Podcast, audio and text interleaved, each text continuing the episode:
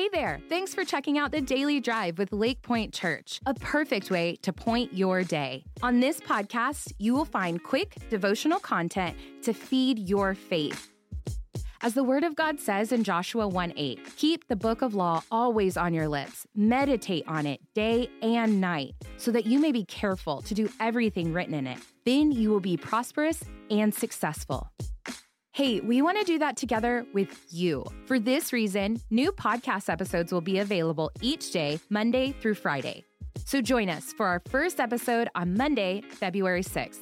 For more information on our digital content and new content to come, visit lakepointe.church slash daily drive.